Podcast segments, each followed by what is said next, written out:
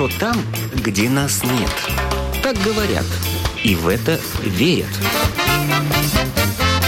Мифы и рифы заграничной жизни в программе «Как вам там?».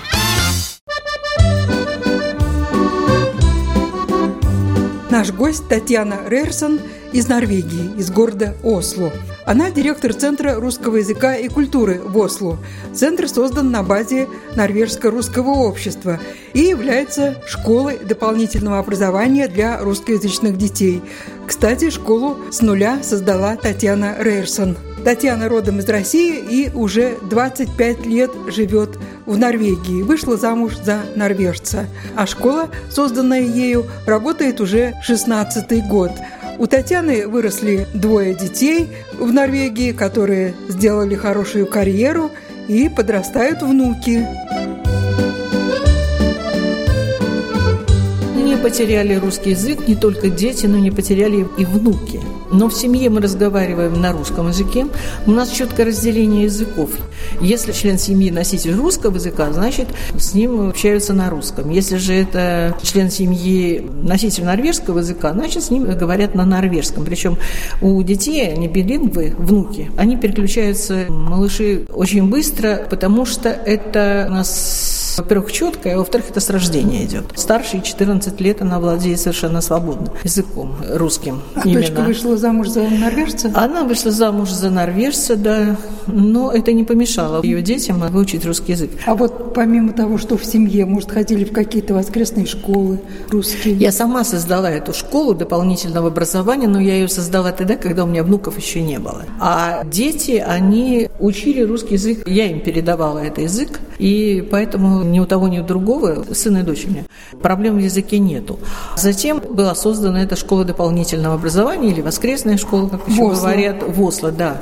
Создана она была по необходимости, потому что все больше русскоязычных женщин переезжало в Норвегию, получали разрешение на жительство, рожали детей, и им хотелось передать детям и русскую культуру, и русский язык. Вначале мы какие-то мероприятия для детей проводили, а потом возникла эта мысль, что их надо обучать русскому языку. Поначалу мы не имели опыта работы с билингвами, и было очень сложно работать. Литературы, учебников для работы с билингвами не было. Но с годами мы наработали опыт, и у нас существуют программы для детей от года до 17 лет. На год-два эта программа разработана не нами.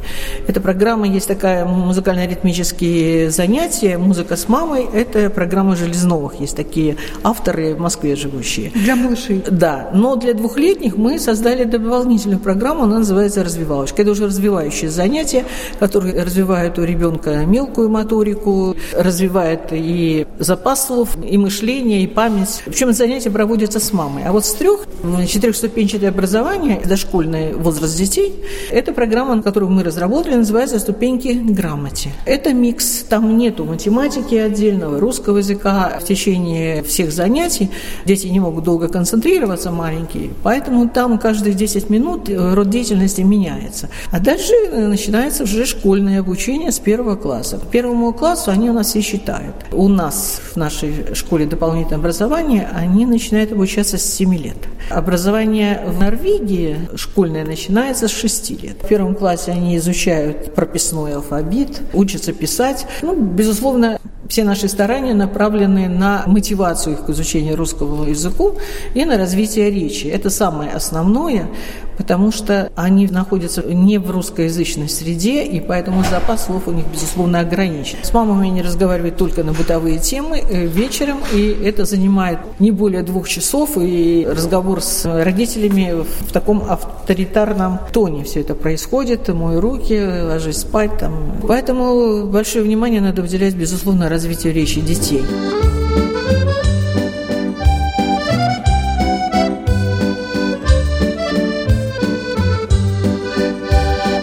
Очень много разных проектов, которые направлены именно на развитие речи и для того, чтобы повышать мотивацию. То есть вот у нас сейчас конференция по космосу, например, в связи с Днем космонавтики.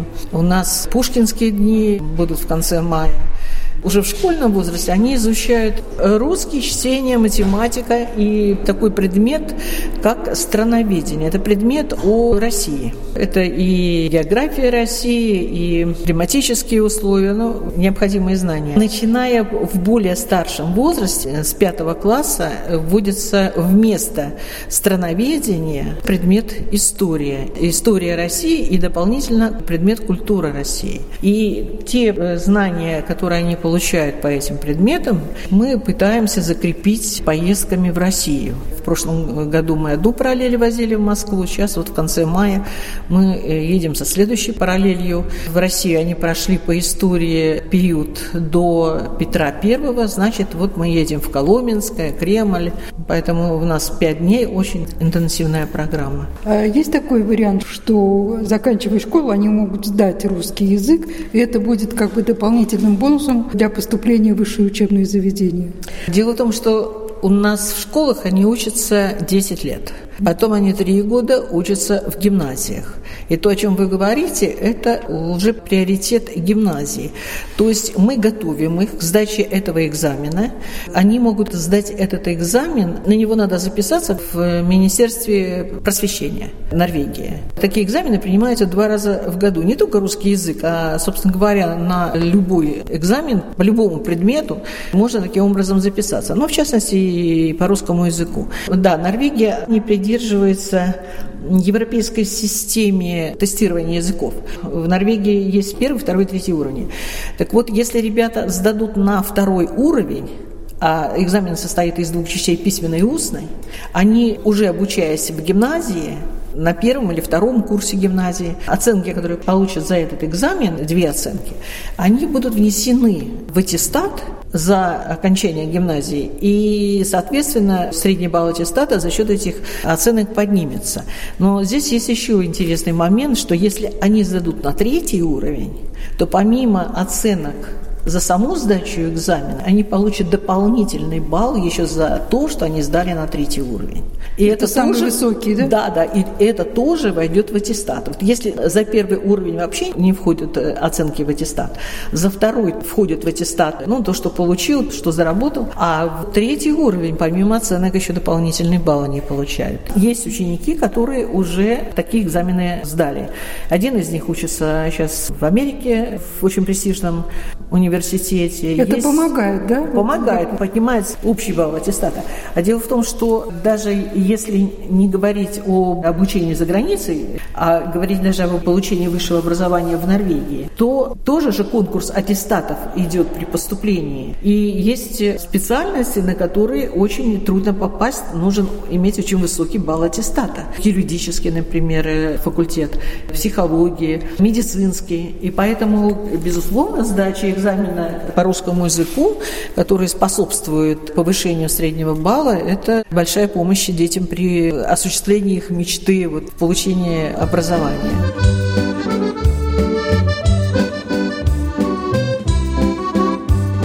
Я преклоняюсь перед родителями, которые поставили себе целью обучить детей русскому языку, потому что это в течение многих лет, если мы начинаем образование где-то в год-два, а самый старший у нас сейчас 15 лет, вы представляете, что это в течение 13-14 лет родители вводят по субботам или воскресеньям детей в течение всего учебного года и тратят средства на это, потому что Деньги. школа дополнительного образования, она не бесплатная.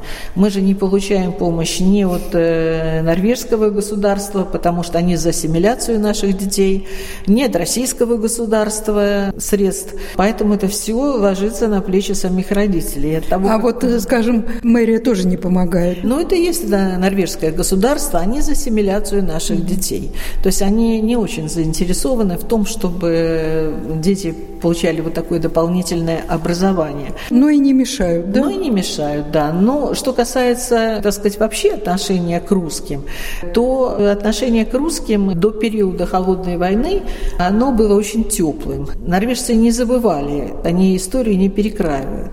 Они и сейчас помнят о том, что Советский Союз освободил, ну не всю часть Норвегии, освободил от э, фашизма. И они с благодарностью относятся за это к русским. Но в период холодной войны вот эти вот, знаете, теплые чувства, они несколько поостыли. А по окончанию холодной войны, когда отношения несколько вроде бы нормализовались между нашими странами, то уже другое поколение выросло, и поэтому они бережно относятся к своей истории, но уже с такой теплотой, с какой в послевоенные годы, они уже к русским перестали относиться. В настоящее время, когда пошла вот эта русофобия, она тоже имеет место и, безусловно, в Норвегии, поскольку это член НАТО, а как НАТО заявляет, вся агрессия от России идет, то, соответственно, россияне воспринимают как э, представители страны агрессии. А вот на бытовом уровне это как-то ощущается? На бытовом уровне это не ощущается. И хочу сказать, что поскольку жизненный уровень высокий, и люди все равны в законах, в правилах, поэтому нету такого, чтобы, значит, кому-то что-то позволялось, а русским там не позволяется. Поэтому в этом отношении пожаловаться нам грех. Но, тем не менее, в прессе не пропустит момента, чтобы попытаться унизить, какую-то негативную дезинформацию поместить, не проверяя, порой это делается.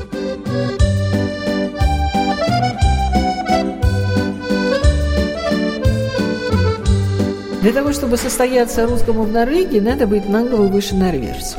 Потом есть еще проблемы такого порядка, как не признают полностью наши дипломы об высшем образовании. То есть э, российские? Российские, да. Не признают полностью. В России школьное образование – это 11 лет. В Норвегии оно 13 лет.